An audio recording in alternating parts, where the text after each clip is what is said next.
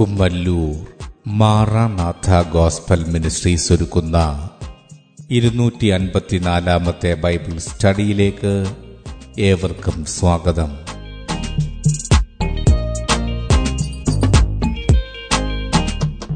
ശിഷ്യത്വം എന്ന വിഷയത്തിന്റെ നൂറ്റി അറുപത്തിനാലാം ഭാഗത്തെ ആസ്പദമാക്കി ശിഷ്യത്വത്തിലേക്ക് എന്ന വിഷയത്തിന്റെ അറുപത്തിയെട്ടാം ഭാഗമാണ് നിങ്ങൾ കേൾക്കുവാൻ പോകുന്നത്.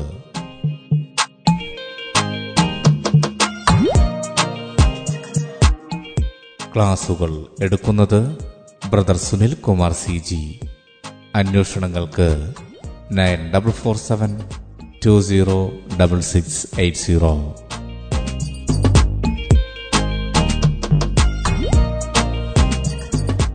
ഈ ക്ലാസുകളുടെ വീഡിയോ യൂട്യൂബിലും ലഭ്യമാണ്. Amen T V network Trivandrum Kerala. Triple nine five nine seven five nine eight zero. സൃഷ്ടാവായ ദൈവത്തിന്റെ അതിധന്യമായ നാമം വാഴ്ത്തപ്പെടുമാറാകട്ടെ. ശിഷ്യത്വത്തിലേക്ക് എന്ന വിഷയത്തോടുള്ള ബന്ധത്തിൽ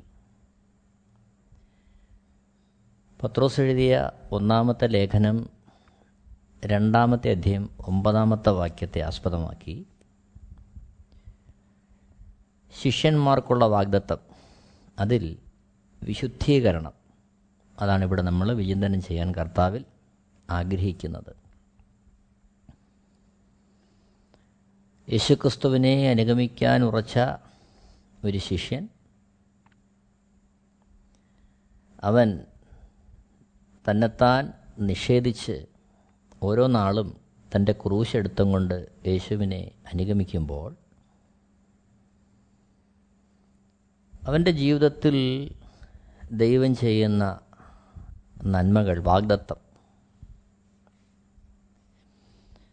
അത് പലപ്പോഴും ഭൗതികമായ തരത്തിലുള്ള അനുഗ്രഹങ്ങളുടെ ഒരു പട്ടികയല്ല മറിച്ച് സ്വർഗത്തിലെ സകല ആത്മീയ അനുഗ്രഹങ്ങളാലും അവനെ നിറയ്ക്കുന്നതാണ് അത്തരത്തിലൊരു ശിഷ്യൻ വിശുദ്ധനെന്ന് വേദപുസ്തകം അവനെക്കുറിച്ച് പറയുമ്പോൾ അവൻ വിശുദ്ധനായി തീരുന്നത് സ്വന്തം പ്രവൃത്തിയാലല്ല മറിച്ച് യേശുക്രിസ്തു അവന് വേണ്ടി തന്നെത്താൻ വിശുദ്ധീകരിക്കുന്ന നിമിത്തമാണ്. പത്രോസ് എഴുതിയ ഒന്നാമത്തെ ലേഖനം ഒന്നാമത്തെ അധ്യായം ഒന്ന് രണ്ട് വാക്യങ്ങളിൽ. യേശുക്രിസ്തുവിന്റെ അപ്പോസ്റ്റലനായ പത്രോസ് പൊന്തോസിലും ഗലാത്തിയിലും കപ്പതോക്കിയിലും ആസിയിലും ബിഥുന്യയിലും ചിതറിപ്പാർക്കുന്ന പരദേശികളും പിതാവായ ദൈവത്തിന്റെ മുന്നറിവിനൊത്തവണ്ണം ആത്മാവിന്റെ വിശുദ്ധീകരണം പ്രാപിച്ച് അനുസരണം കാണിപ്പാനും യേശുക്രിസ്തുവിന്റെ രക്തത്താൽ തളിക്കപ്പെടുവാനുമായി വൃതന്മാരായവർക്ക് എഴുതുന്നത്. അപ്പോൾ വിശുദ്ധീകരണം പ്രാപിച്ച് അനുസരണം കാണിപ്പാൻ ഏത് മണ്ഡലം ആത്മാവിന്റെ വിശുദ്ധീകരണം പ്രാപിച്ചു? യേശുക്രിസ്തുവിന്റെ രക്തത്താൽ തളിക്കപ്പെടുവാനുമായി വ്രതന്മാർക്ക് വ്രതന്മാർ അവർക്ക് വേണ്ടി എഴുതുകയാണ്. അപ്പോൾ അവിടെ ശിഷ്യന്മാരെക്കുറിച്ചാണ് ഈ പരാമർശം. യോഹന്നാൻ എഴുതിയ സുവിശേഷം പതിനേഴാമത്തെ അധ്യയം പത്തൊമ്പതാമത്തെ വാക്യത്തിൽ യേശുക്രിസ്തു താൻ യാഗമാകുന്നതിനെക്കുറിച്ച് പറയുകയാണ്. യോഹന്നാൻ പതിനേഴിന്റെ പത്തൊൻപത്. അവരും സാക്ഷാൽ വിശുദ്ധീകരിക്കപ്പെട്ടവർ ആകേണ്ടതിന് ഞാൻ അവർക്ക് വേണ്ടി എന്നെ തന്നെ വിശുദ്ധീകരിക്കുന്നു. ഇവർക്ക് വേണ്ടി മാത്രമല്ല ഇവരുടെ വചനത്താൽ എന്നിൽ വിശ്വസിപ്പാനിരിക്കുന്നവർക്ക് വേണ്ടിയും ഞാൻ അപേക്ഷിക്കുന്നു. എബ്രായ ലേഖനം പത്താമത്തെ അധ്യയം പത്താമത്തെ വാക്യത്തിൽ യേശുക്രിസ്തു എങ്ങനെയാണ് ശിഷ്യന്മാർക്ക് വേണ്ടി തന്നെ തന്നെ വിശുദ്ധീകരിച്ചത് എന്ന് രേഖപ്പെടുത്തിയിരിക്കുകയാണ്. എബ്രായ ലേഖനം പത്താമത്തെ അധ്യയം പത്താമത്തെ വാക്യത്തിൽ. ആ ഇഷ്ടത്തിൽ നാം യേശുക്രിസ്തു ഒരിക്കലായി കഴിച്ച ശരീരയാകത്താൽ വിശുദ്ധീകരിക്കപ്പെട്ടിരിക്കുന്നു. എബ്രായ ലേഖനം പത്താമത്തെ അധ്യയം അഞ്ച് മുതൽ പത്ത് വരെയുള്ള വാക്യങ്ങളുടെ തുടർച്ചയായിട്ടാണ് പത്താമത്തെ വാക്യത്തിൽ നമ്മളിത് കാണുന്നത്. അഞ്ച് മുതൽ പത്ത് വരെയുള്ള വാക്യം. ആ ഇഷ്ടത്തിൽ നാം യേശുക്രിസ്തു ഒരിക്കലായി കഴിച്ച ശരീരയാഗത്താൽ വിശുദ്ധീകരിക്കപ്പെട്ടിരിക്കുന്നു. അപ്പോൾ യേശുക്രിസ്തു കാൽവരി ക്രൂശിൽ യാഗമായ ആ ശരീരയാഗത്തെക്കുറിച്ചാണ് ഇവിടെ പറഞ്ഞിരിക്കുന്നത്. അതാണ് ഒരു ഭക്തന്റെ വിശുദ്ധീകരണത്തിന്റെ ആധാരം. അതുമായിട്ട് താതാത്മ്യം പ്രാപിക്കുക. അതുമായിട്ട് ഏകീഭവിക്കുക. അതാണ് ഒരു ശിഷ്യന്റെ ജീവിതത്തിൽ അനിവാര്യമായിരിക്കുന്നത്. അപ്പോസ്റ്റലനായ പൗലൂസ് കൊരിന്തിർക്ക് എഴുതുന്ന രണ്ടാമത്തെ ലേഖനം അഞ്ചാമത്തെ അധ്യയം പതിനാല് മുതൽ പതിനേഴ് വരെയുള്ള വാക്യങ്ങളിൽ ഒരു ശിഷ്യന്റെ സമർപ്പണം എത്തരത്തിലായിരിക്കണമെന്ന് രേഖപ്പെടുത്തിയിരിക്കുകയാണ്. ക്രിസ്തുവിന്റെ സ്നേഹം ഞങ്ങളെ നിർബന്ധിക്കുന്നു. എല്ലാവർക്കും വേണ്ടി ഒരുവൻ മരിച്ചിരിക്കെ എല്ലാവരും മരിച്ചു എന്നും ജീവിക്കുന്നവർ ഇനി തങ്ങൾക്കായിട്ടല്ല തങ്ങൾക്കു വേണ്ടി മരിച്ചുയർത്തവനായിട്ട് തന്നെ ജീവിക്കേണ്ടതിന് അവൻ എല്ലാവർക്കും വേണ്ടി മരിച്ചു എന്നും ഞങ്ങൾ നിർണയിച്ചിരിക്കുന്നു. പതിനാറാമത്തെ വാക്യം. ആകയാൽ ഞങ്ങൾ ഇന്ന് മുതൽ ആരെയും ജഡപ്രകാരം അറിയുന്നില്ല. ക്രിസ്തുവിനെ ജഡപ്രകാരം അറിഞ്ഞു എങ്കിലും ഇനിമേൽ അങ്ങനെ അറിയുന്നില്ല. പതിനേഴാമത്തെ വാക്യം. ഒരുത്തൻ ക്രിസ്തുവിലായാൽ അവൻ പുതിയ സൃഷ്ടിയാകുന്നു. പഴയത് കഴിഞ്ഞു പോയി ഇതാ അത് പുതുതായി തീർന്നിരിക്കുന്നു. അപ്പോൾ യേശുക്രിസ്തുവിന്റെ ആ ക്രൂശിലെ മരണം ഒരു ശിഷ്യൻ അവന്റെ മരണമായിട്ടങ്ങ് ഏറ്റെടുക്കുകയാണ് അതാണ് പൗലോസോടെ രേഖപ്പെടുത്തുന്നത്. എല്ലാവർക്കും വേണ്ടി ഒരുവൻ മരിച്ചിരിക്കെ എല്ലാവരും മരിച്ചു എന്നും. ഇനി ജീവിക്കുന്നവർ തങ്ങൾക്കായിട്ടല്ല. അപ്പോൾ കർത്താവിനെ രക്ഷകനും കർത്താവും പാപമോചനുമായി സ്വീകരിക്കുന്ന ഒരുവൻ ജീവിക്കുന്നത് ഇനി തങ്ങൾക്കായിട്ടല്ല. പിന്നെ ആർക്ക് വേണ്ടിയാ? തങ്ങൾക്ക് വേണ്ടി മരിച്ചുയർത്തവനായിട്ട് തന്നെ ജീവിക്കേണ്ടതിന് അവൻ എല്ലാവർക്കും വേണ്ടി മരിച്ചു എന്നും ഞങ്ങൾ നിർണയിച്ചിരിക്കുന്നു. ഈ ഒരു നിർണയം. അതാണ് ഒരു ക്രിസ്തു ശിഷ്യന്റെ സമർപ്പണം. അവിടെയാണ് ഒരുത്തൻ ക്രിസ്തുവിലായാൽ അവൻ പുതിയ സൃഷ്ടിയാകുന്നു. പഴയത് കഴിഞ്ഞുപോയി. അത് പുതുതായി തീർന്നിരിക്കുന്നു. പഴയത് കഴിഞ്ഞുപോയി. എന്താണ് പഴയത്? അവൻ അവന് വേണ്ടി അവന്റെ സുഖത്തിനും അവന്റെ സന്തോഷത്തിനും നേട്ടങ്ങൾക്കും ആർഭാടത്തിനും സുഖസൗകര്യത്തിനും പേരിനും പ്രശസ്തിക്കും ധനസമ്പാദനത്തിനും ഒക്കെ അവൻ നേരത്തെ ആയിരുന്ന അവസ്ഥകളിൽ നിന്ന് അവൻ പുതിയ സൃഷ്ടിയായി. ആ പുതിയ സൃഷ്ടിയുടെ പ്രത്യേകത എന്താണ്? ആ പുതിയ സൃഷ്ടിയുടെ സമർപ്പണവും തീരുമാനവും ഇതാണ് താൻ മരിക്കേണ്ടതിന് പകരം യേശുക്രിസ്തു മരിച്ചു. യേശുക്രിസ്തുവിന്റെ മരണം അത് തനിക്ക് വേണ്ടിയായിരുന്നു. അതുകൊണ്ട് ഇനി താൻ ജീവിക്കുന്നത് തനിക്കായി മരിച്ച യേശുക്രിസ്തുവിന് വേണ്ടി. അതാണ് ശിഷ്യന്റെ സമർപ്പണം. എന്നെ കേൾക്കുന്ന പ്രിയരെ ആ സമർപ്പണമുള്ളവരെയാണ് വിശുദ്ധ വേദപുസ്തകം വിശുദ്ധനെന്ന് എണ്ണുന്നത് അത് സ്വർഗത്തിലെ ദൈവം അംഗീകരിക്കേണ്ടുന്ന കാര്യമാണ്. സ്വർഗത്തിൽ എന്നേക്കും സ്ഥിരമായിരിക്കുന്ന ദൈവത്തിന്റെ വചനപ്രകാരം നടക്കേണ്ടുന്നൊരു സംഭവമാണ് അവർ വിശുദ്ധനെന്ന് അംഗീകരിക്കുവാൻ വേണ്ടി ഓടി നടക്കുകയല്ല. അവർക്കതിനൊന്നും നേരമില്ല. അവർ അവരുടെ സമയം ചിലവഴിക്കുന്നത് പരിശുദ്ധാത്മാവിന്റെ ആലോചന പ്രാപിച്ച് കർത്താവിന് വേണ്ടി ഏതവസ്ഥയിലായിത്തീരണമെന്നുള്ള വാഞ്ചയിലുള്ള ഓട്ടമാണ്. അതിനുവേണ്ടിയുള്ള കാംക്ഷയാണ് അവരെ ഓരോ ദിവസവും ഓരോ നിമിഷവും ഭരിക്കേണ്ടത്. നാം ആരും അത്തരത്തിൽ തികഞ്ഞവരായി എന്നല്ല.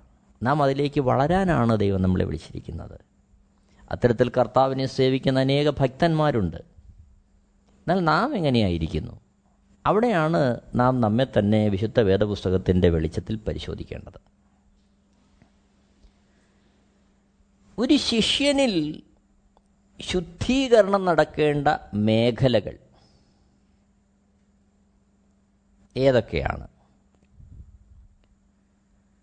അപ്പോൾ വിശുദ്ധൻ എന്ന് നമ്മളെ വിശുദ്ധ വേദപുസ്തകം വിളിക്കുമ്പോൾ ദൈനംദിനമായി നമ്മളിൽ ശുദ്ധീകരണം നടക്കേണ്ടുന്ന മേഖലകൾ.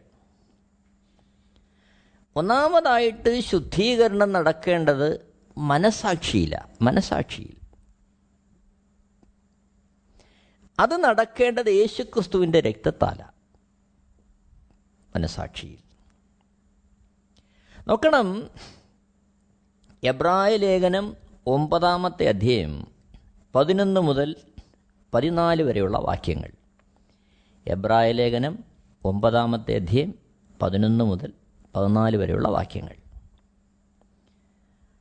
ക്രിസ്തുവോ വരുവാനുള്ള നന്മകളുടെ മഹാപുരോഹിതനായി വന്നിട്ട് കൈപ്പണി അല്ലാത്തതായി എന്ന് വെച്ചാൽ ഈ സൃഷ്ടിയിൽ ഉൾപ്പെടാത്തതായി വലിപ്പവും തികവുമേറിയ ഒരു കൂടാരത്തിൽ കൂടി ആട്ടുകൊറ്റന്മാരുടെയും പശുക്കിടാങ്ങളുടെയും രക്തത്താലല്ല സ്വന്തം രക്തത്താൽ തന്നെ ഒരിക്കലായിട്ട് വിശുദ്ധ മന്ദിരത്തിൽ പ്രവേശിച്ച് എന്നേക്കുമുള്ളൊരു വീണ്ടെടുപ്പ് സാധിച്ചു. പതിമൂന്ന് പതിനാല് വാക്യങ്ങളിൽ ആട്ടുകൊറ്റന്മാരുടെയും കാളകളുടെയും രക്തവും മലിനപ്പെട്ടവരുടെ മേൽ തളിക്കുന്ന പശുഭസ്മവും ജഡീകശുദ്ധി വരുത്തുന്നു എങ്കിൽ നിത്യാത്മാവിനാൽ ദൈവത്തിന് തന്നെത്താൻ നിഷ്കളങ്കനായി അർപ്പിച്ച ക്രിസ്തുവിന്റെ രക്തം ജീവനുള്ള ദൈവത്തെ ആരാധിപ്പാൻ നിങ്ങളുടെ മനസാക്ഷിയെ നിർജീവ പ്രവൃത്തികളെ പോക്കി എത്ര അധികം ശുദ്ധീകരിക്കും. അപ്പോൾ ഇവിടെ ജീവനുള്ള ദൈവത്തെ ആരാധിപ്പാൻ നിങ്ങളുടെ മനസാക്ഷിയെ നിർജീവ പ്രവൃത്തികളെ പോക്കി എത്രയധികം ശുദ്ധീകരിക്കും. അപ്പോൾ ശുദ്ധീകരണം നടക്കേണ്ടുന്ന ഒരു മേഖല മനസാക്ഷി മനസാക്ഷി. ഇത് എബ്രായ ലേഖനം ഒമ്പതാമത്തെ അധ്യയത്തിൽ മഹാപുരോഹിതന്റെ ദൗത്യവുമായി യേശുക്രിസ്തുവിനെ താരതമ്യപ്പെടുത്തിയിരിക്കുക പഴയ നിയമത്തിൽ മഹാപുരോഹിതനുണ്ട്. സമാഗമന കൂടാരത്തിലും ശേഷം ശലോമോനാൽ പണിയപ്പെട്ട ആലയത്തിലുമൊക്കെ മഹാപുരോഹിതനുണ്ടായിരുന്നു. ആ മഹാപുരോഹിതൻ വർഷത്തിലൊരിക്കൽ അവിടെ തിരുത്തണേ. ആ മഹാപുരോഹിതൻ വർഷത്തിലൊരിക്കൽ അതിവിശുദ്ധ സ്ഥലത്തേക്ക് പ്രവേശിക്കും. അതാണ് ഇവിടെ എബ്രായ ലേഖനം ഒമ്പതാമത്തെ അധ്യയത്തിൽ പരിശുദ്ധാത്മാവ് രേഖപ്പെടുത്തിയിരിക്കുന്നത്. അപ്പോൾ പതിമൂന്ന് പതിനാല് വാക്യങ്ങളിലേക്ക് വരുമ്പോൾ ഒമ്പതാമത്തെ അധ്യയം ആട്ടുകൊറ്റന്മാരുടെയും കാളകളുടെയും രക്തവും മലിനപ്പെട്ടവരുടെ മേൽ തളിക്കുന്ന പശുഭസ്മവും ജഡീയ ശുദ്ധി വരുത്തുന്നു എങ്കിൽ നിത്യാത്മാവിനാൽ ദൈവത്തിന് തന്നെത്താൻ നിഷ്കളങ്കനായി അർപ്പിച്ച ക്രിസ്തുവിന്റെ രക്തം. ജീവനുള്ള ദൈവത്തെ ആരാധിപ്പാൻ നിങ്ങളുടെ മനസാക്ഷിയെ നിർജീവ പ്രവൃത്തികളെ പോക്കി എത്രയധികം ശുദ്ധീകരിക്കും. അപ്പോൾ ഇവിടെ എന്നേക്കുമായിട്ട് യാഗങ്ങൾക്ക് ഒരു നിർത്തൽ വരുത്തിക്കൊണ്ട് യേശു ക്രിസ്തു തന്നെത്താൻ നിഷ്കളങ്കനായി അർപ്പിക്കുക തന്നെത്താൻ അർപ്പിക്കുക നിത്യാത്മാവിനാൽ അപ്പോൾ ആത്മാവിനാൽ ദൈവത്തിന് തന്നെത്താൻ നിഷ്കളങ്കനായി അർപ്പിച്ച ക്രിസ്തു. അർപ്പിക്കപ്പെടുന്നത് ആത്മാവിനാലാണ്. നോക്കണം നിത്യാത്മാവിനാൽ. അത് ശാശ്വതമായ പാപപരിഹാരത്തിനുള്ള ശുദ്ധീകരണത്തിനുള്ള വഴിയെ മാനവരത്തിന് വേണ്ടി തുറക്കുകയാണ്. ഇവിടെ അത് നിങ്ങളുടെ മനസാക്ഷിയെ നിർജീവ പ്രവൃത്തികളെ പോക്കി എത്രയധികം ശുദ്ധീകരിക്കും. അപ്പോൾ മനസാക്ഷിയിൽ നിർജീവ പ്രവൃത്തികളെ പോക്കിയുള്ള ശുദ്ധീകരണം അപ്പോൾ അത് നടത്തുകയാണ് ഇവിടെ യേശുക്രിസ്തുവിന്റെ ആ യാഗം. നോക്കണം ഹൃദയം മനസാക്ഷി പരിശുദ്ധാത്മാവ് ഇത് ബന്ധപ്പെട്ട് കിടക്കുകയാണ്. റോമാലേഖനം ഒമ്പതാമത്തെ അധ്യയം രണ്ടാമത്തെ വാക്യത്തിലേക്ക് വരുമ്പോൾ റോമാലേഖനം ഒമ്പതാമത്തെ അധ്യയം രണ്ടാമത്തെ വാക്യം. അവിടെ അപ്പോസ്തലനായ പൗലോസ് രേഖപ്പെടുത്തുകയാണ് എനിക്ക് വലിയ ദുഃഖവും ഹൃദയത്തിൽ ഇടവിടാതെ നോവും ഉണ്ട് എന്ന് എന്റെ മനസാക്ഷി എനിക്ക് പരിശുദ്ധാത്മാവിൽ സാക്ഷിയായിരിക്കുന്നു. ശ്രദ്ധിക്കണമേ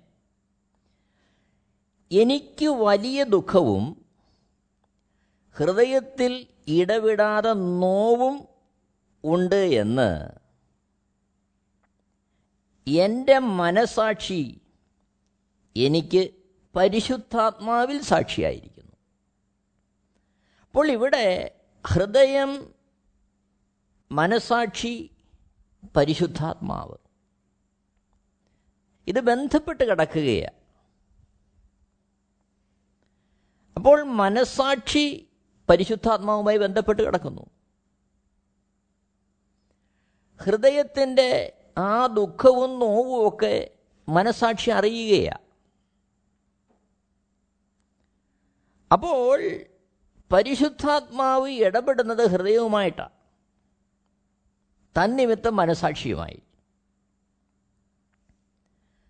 നോക്കണം പത്രോസ് എഴുതിയ ഒന്നാമത്തെ ലേഖനം മൂന്നാമത്തെ അധ്യയം പതിനാറ് മുതൽ ഇരുപത്തി ഒന്ന് വരെയുള്ള വാക്യങ്ങൾ വായിക്കുമ്പോൾ പതിനാറാമത്തെ വാക്യത്തിൽ ക്രിസ്തുവിൽ നിങ്ങൾക്കുള്ള നല്ല നടപ്പിനെ ദുഷിക്കുന്നവർ നിങ്ങളെ പഴിച്ചു പറയുന്നതിൽ ലജ്ജിക്കേണ്ടതിന് നല്ല മനസാക്ഷിയുള്ളവരായിരിക്കും നല്ല മനസാക്ഷിയുള്ളവരാകണം. ഇരുപത്തി ഒന്നാമത്തെ വാക്യത്തിലേക്ക് വരുമ്പോൾ നോഹയുടെ പെട്ടകത്തെ ഉപമിച്ച് പറയുകയാണ്. ഇരുപത്തിയൊന്നാമത്തെ വാക്യം. ഒന്ന് പത്രോസ് മൂന്നിന്റെ ഇരുപത്തിയൊന്ന്. അത് സ്നാനത്തിന് ഒരു മുൻകുറി. സ്നാനമോ ഇപ്പോൾ ജഡത്തിന്റെ അഴുക്ക് കളയുന്നതായിട്ടല്ല. ദൈവത്തോട് നല്ല മനസാക്ഷിക്കായുള്ള അപേക്ഷയായിട്ടത്രേ യേശുക്രിസ്തുവിന്റെ പുനരുത്ഥാനത്താൽ നമ്മെയും രക്ഷിക്കുന്നു. ദൈവത്തോടുള്ള നല്ല മനസാക്ഷിക്കായുള്ള അപേക്ഷ. അപ്പോൾ ഹൃദയം പരിശുദ്ധാത്മാവ് മനസാക്ഷി ഇത് ബന്ധപ്പെട്ട് കിടക്കുകയാണ്. അപ്പോൾ ഇവിടെ മനസാക്ഷിയുടെ ആ നിർജീവ പ്രവൃത്തികളെ പോക്കി ശുദ്ധീകരിക്കുന്നത് യേശുക്രിസ്തുവിന്റെ പരമയാഗമാണ് നോക്കണം. ഹൃദയത്തെക്കുറിച്ച് പറയുന്നു. മർക്കോസ് എഴുതിയ സുവിശേഷം ഏഴാമത്തെ അധ്യയം പതിനെട്ട് ഇരുപത് മുതൽ ഇരുപത്തിമൂന്ന് വരെയുള്ള വാക്യങ്ങളിൽ. പതിനെട്ടാമത്തെ വാക്യത്തിൽ അവൻ അവരോട് ഇങ്ങനെ നിങ്ങളും ബോധമില്ലാത്തവരോ? പുറത്തുനിന്ന് മനുഷ്യന്റെ അകത്ത് ചെല്ലുന്ന യാതൊന്നിനും അവനെ അശുദ്ധമാക്കുവാൻ കഴിയുകയില്ല എന്ന് തിരിച്ചറിയുന്നില്ലയോ? ഇരുപത് മുതൽ ഇരുപത്തിമൂന്നിലുള്ള വാക്യങ്ങളിൽ മനുഷ്യനിൽ നിന്ന് പുറപ്പെടുന്നത് അത്രയേ മനുഷ്യനെ അശുദ്ധനാക്കുന്നത്. അകത്ത് നിന്ന് മനുഷ്യരുടെ ഹൃദയത്തിൽ നിന്ന് തന്നെ ദുശ്ചിന്ത വ്യഭിചാരം പരസംഗം കുലപാതകം മോഷണം അത്യാഗ്രഹം ദുഷ്ടത ചതി ദുഷ്കർമ്മം വിടക്കുകണ്ണ് ദൂഷണം അഹങ്കാരം മൂഢത എന്നിവ പുറപ്പെടുന്നു. ഈ ദോഷങ്ങളെല്ലാം അകത്തുനിന്ന് പുറപ്പെട്ട് മനുഷ്യനെ അശുദ്ധനാക്കുന്നു എന്ന് പറഞ്ഞു. യേശുക്രിസ്തു പറയുകയാണ് എന്ന് അവൻ പറഞ്ഞു. യേശുക്രിസ്തു പറയുകയാണ് സഭാപ്രസംഗി ഒമ്പതാമത്തെ അധ്യയം മൂന്നാമത്തെ വാക്യത്തിൽ ഇപ്രകാരം നമ്മൾ കാണുന്നുണ്ട്. എല്ലാവർക്കും ഒരേ ഗതി വരുന്നു എന്നുള്ളത് സൂര്യന്റെ കീഴിൽ നടക്കുന്ന എല്ലാറ്റിലും ഒരു തിന്മയത്രേ. മനുഷ്യരുടെ ഹൃദയത്തിലും ദോഷം നിറഞ്ഞിരിക്കുന്നു. ജീവപര്യന്തം അവരുടെ ഹൃദയത്തിൽ ഭ്രാന്തുണ്ട്. അപ്പോൾ ഇവിടെ ഹൃദയം മനസാക്ഷി പരിശുദ്ധാത്മാവ് ഇത് മൂന്നും ബന്ധപ്പെട്ട് കിടക്കുകയാണ്. അപ്പോൾ യഥാർത്ഥത്തിൽ ഒരു വിശുദ്ധനിൽ സംഭവിക്കേണ്ടത് അവന്റെ മനസാക്ഷി നിർജീവ പ്രവൃത്തികളെ പോക്കി ശുദ്ധീകരിക്കപ്പെടണം. അത് യേശു ക്രിസ്തുവിന്റെ പരമയാകത്താലാണ് സംഭവിക്കുന്നത്. ശ്രദ്ധിക്കണമേ ഹൃദയവും ആത്മാവും തമ്മിലുള്ള ബന്ധം പഴയ നിയമത്തിൽ വീണ്ടും നമ്മൾ കാണുന്നുണ്ട്. യഹസ്കേൽ പ്രവചനം മുപ്പത്തിയാറാമത്തെ അധ്യായം ഇരുപത്താറ് ഇരുപത്തേഴ് വാക്യങ്ങളിൽ ഞാൻ നിങ്ങൾക്ക് പുതിയൊരു ഹൃദയം തരും. പുതിയൊരു ആത്മാവിനെ ഞാൻ നിങ്ങളുടെ ഉള്ളിലാക്കും. കല്ലായുള്ള ഹൃദയം ഞാൻ നിങ്ങളുടെ ജഡത്തിൽ നിന്ന് നീക്കി മാംസമായുള്ള ഹൃദയം നിങ്ങൾക്ക് തരും. ഞാൻ എന്റെ ആത്മാവിനെ നിങ്ങളുടെ ഉള്ളിൽ ആക്കി നിങ്ങളെ എന്റെ ചട്ടങ്ങളിൽ നടക്കുമാറാക്കും. നിങ്ങൾ എന്റെ വിധികളെ പ്രമാണിച്ച് അനുഷ്ഠിക്കും. വീണ്ടും എഹസ്കേൽ പ്രവചനം പതിനൊന്നാമത്തെ അധികം പത്തൊമ്പതാമത്തെ വാക്യം വായിക്കുമ്പോൾ അവിടെ നമ്മൾ ഇങ്ങനെ കാണുന്നുണ്ട്. മാംസമായുള്ള ഹൃദയം തന്ന് ആത്മാവിനെ ഉള്ളിലാക്കും. അപ്പോൾ ഈ ഹൃദയം അവിടെയാണ് ആത്മാവിനെ പകരപ്പെടുന്നത്. അപ്പോൾ ആ ഒരു ഭാഗം നമ്മളിൽ ശുദ്ധീകരണത്തിലേക്ക് മനസാക്ഷിയുടെ ശുദ്ധീകരണത്തിലേക്ക് നമ്മളെ നയിക്കുന്നത് യേശുക്രിസ്തുവിന്റെ പരമയാഗമാണ്. റോമാലേഖനൻ രണ്ടാമത്തെ അധ്യയം ഇരുപത്തെട്ട് ഇരുപത്തൊമ്പത് വാക്യങ്ങളിൽ പുറമേ യഹൂദനായവൻ യഹൂദനല്ല പുറമേ ജഡത്തിലുള്ളത് പരിച്ഛേദനയുമല്ല. അകമേ യഹൂദനായവനത്രേ യഹൂദൻ. അക്ഷരത്തിലല്ല ആത്മാവിലുള്ള പരിച്ഛേദന അത്രേ പരിച്ഛേദന. അവന് മനുഷ്യരാലല്ല ദൈവത്താൽ തന്നെ പുകഴ്ച ലഭിക്കും. അപ്പോൾ ഹൃദയത്തിൽ പരിശോധന നടക്കണം. ഹൃദയത്തിനൊരു രൂപാന്തരം വരണം. അപ്പോൾ അവിടെയാണ് ആത്മാവും മനസാക്ഷിയും ഒക്കെ ദൈവത്തിന്റെ ഹിതപ്രകാരമായി തീരുന്നത് ശ്രദ്ധിക്കണം പ്രിയരെ. സങ്കീർത്തനം ഇരുപത്തിയേഴാമത്തെ അധ്യയം എട്ടാമത്തെ വാക്യത്തിൽ ഹൃദയവും ആത്മാവും ആലോചനയും തമ്മിലുള്ള ബന്ധത്തെ പറയുകയാണ് സങ്കീർത്തനങ്ങൾ ഇരുപത്തിയേഴിന്റെ എട്ട്. അവിടെ എന്റെ മുഖം അന്വേഷിപ്പിൻ. എന്ന് നിങ്കൽ നിന്ന് കൽപ്പന വന്നു എന്ന് എന്റെ ഹൃദയം പറയുന്നു. യഹോവേ ഞാൻ നിന്റെ മുഖം അന്വേഷിക്കുന്നു. ശ്രദ്ധിക്കണേ. എന്റെ മുഖം അന്വേഷിപ്പിനെന്ന് നിങ്കൽ നിന്ന് കൽപ്പന വന്നു എന്ന് എന്റെ ഹൃദയം പറയുന്നു. അപ്പോൾ ഹൃദയമാണ് ദൈവവുമായിട്ട് ഇടപെടുന്നത്. അപ്പോൾ ഹൃദയത്തിലാണ് പരിശുദ്ധാത്മാവിന്റെ വാസം. ഹൃദയമാണ് ആത്മാവിന്റെ വാസസ്ഥലം. അവിടമാണ് മനസ്സാക്ഷിയുടെ ഇരിപ്പിടം. വിശുദ്ധ വേദപുസ്തകം അതങ്ങനെ നമ്മളെ പഠിപ്പിക്കുകയാണ്. ഇത് പ്രായോഗികമാകുന്ന എങ്ങനെയാ റോമാലേഖനം അഞ്ചാമത്തെ അധ്യയം അഞ്ചാമത്തെ വാക്യത്തിൽ ദൈവത്തിന്റെ സ്നേഹം നമുക്ക് നൽകപ്പെട്ട പരിശുദ്ധാത്മാവിനാൽ നമ്മുടെ ഹൃദയങ്ങളിൽ പകർന്നിരിക്കുന്നുവല്ലോ. അപ്പോൾ ഈ മനസ്സാക്ഷിയുടെ നിർജീവ പ്രവർത്തികളെ പോക്കി നമ്മെ ശുദ്ധീകരിക്കുന്നു എന്ന് പറയുമ്പോൾ അവിടെ നടക്കുന്ന ആ പ്രവൃത്തി മറ്റൊന്നുമല്ല. കാൽവരി ക്രൂശിൽ എനിക്ക് നിങ്ങൾക്ക് വേണ്ടി പരമയാഗമായി തീർന്ന യേശു ക്രിസ്തുവിന്റെ ആ സ്നേഹം നിഷ്കളങ്കമായ നിസ്വാർത്ഥമായ നിർലോഭമായ ആ സ്നേഹം പരിശുദ്ധാത്മാവിനാൽ നമ്മുടെ ഹൃദയങ്ങളിലേക്ക് പകരുകയാണ്. ആ പകർച്ചയാണ് അതിന്റെ മുമ്പിലുള്ള സമർപ്പണമാണ് നമ്മുടെ ഹൃദയത്തെ രൂപാന്തരപ്പെടുത്തുന്നത്. ആ സമർപ്പണമാണ് നമ്മുടെ ഹൃദയത്തെ ഒരു പുതിയ ഹൃദയമാക്കി മാറ്റുന്നത്. അതാണ് പരിശുദ്ധാത്മാവിന്റെയും ആത്മാവിന്റെയും ഒക്കെ വാസസ്ഥലമാക്കി നമ്മുടെ ഹൃദയത്തെ മാറ്റുന്നത്. നോക്കണം. കുരിന്തിയർക്ക് എഴുതിയ ഒന്നാമത്തെ ലേഖനം ഒന്നാമത്തെ അധ്യയം മുപ്പതാമത്തെ വാക്യത്തിൽ നിങ്ങളോ അവനാൽ ക്രിസ്തുവേശുവിലിരിക്കുന്നു അവൻ നമുക്ക് ദൈവത്തിങ്കൽ നിന്ന് ജ്ഞാനവും നീതിയും ശുദ്ധീകരണവും വീണ്ടെടുപ്പുമായി തീർന്നു. അപ്പോൾ നാം നമ്മുടെ ഹൃദയം ദൈവത്തിന് വേണ്ടി സമർപ്പിക്കുമ്പോൾ പരിശുദ്ധാത്മാവ് നമ്മുടെ ഹൃദയത്തിൽ പകർന്നിരിക്കുന്നു സ്നേഹം എന്ന് പറയുമ്പോൾ.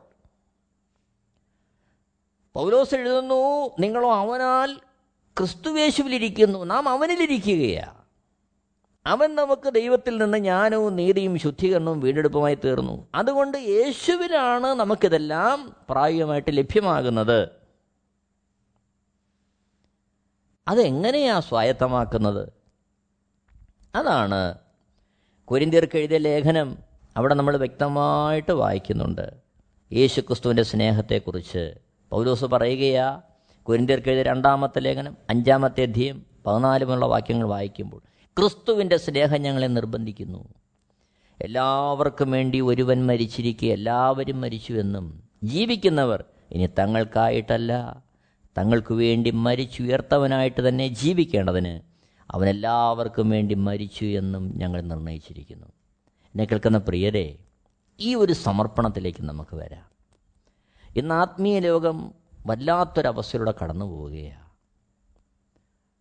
സുവിശേഷം രാജ്യത്തിന്റെ സുവിശേഷം ദൈവരാജ്യത്തിന്റെ സുവിശേഷം നഷ്ടപ്പെട്ടിരിക്കുകയാണ്.